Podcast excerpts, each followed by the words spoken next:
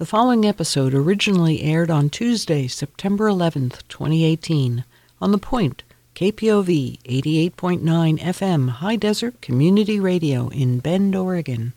Your fall gardening can get rather intense when there's frost in the forecast.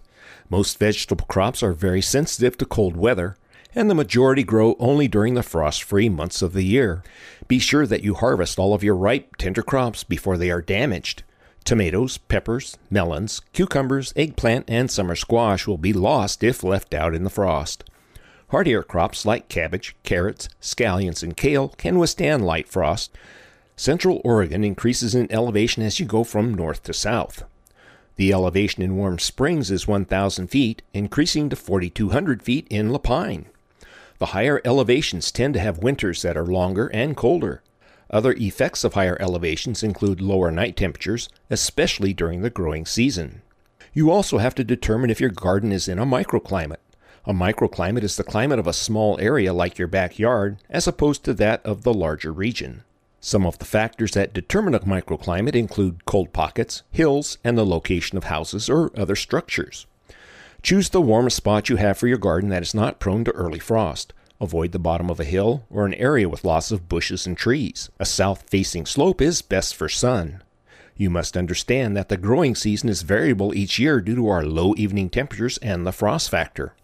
Also add 14 days onto the number of days given for maturation on the seed packet due to our cool evening temperatures. If there is a mild frost warning, try covering tender plants that still hold a lot of immature fruit.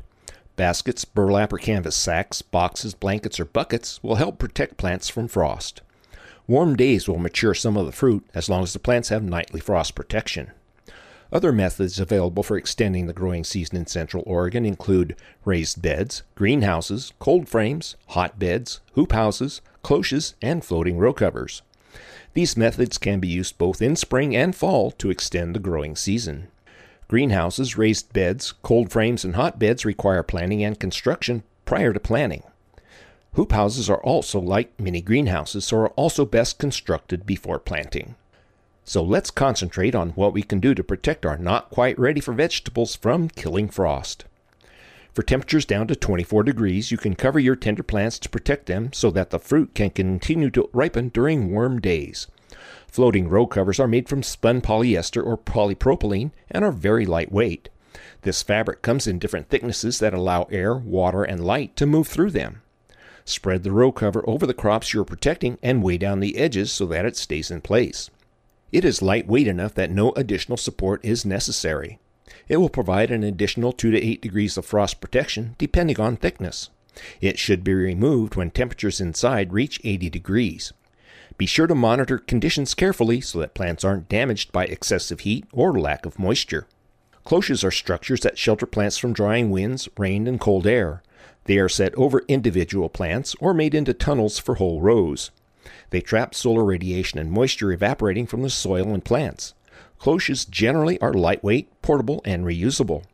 The best designs can be closed completely at night to prevent frost damage and opened or removed completely during the day for good air circulation. Make sure cloches are anchored or are heavy enough so that they don't blow away. You can assemble an excellent Quonset type cloche quickly by covering a 5 to 6 foot piece of concrete reinforcing wire with row cover or plastic. The heavy duty wire comes in 5 and 7 foot lengths and is strong enough to shrug off snow loads. Season extenders will allow you to continue harvesting when others are wishing they had taken the time and effort to prolong the goodness that is fresh produce. For more information about this and other gardening topics, log on to gocomga.com and click on KPOV Radio. This has been Gardening Get Good at It on the Point, KPOV High Desert Community Radio.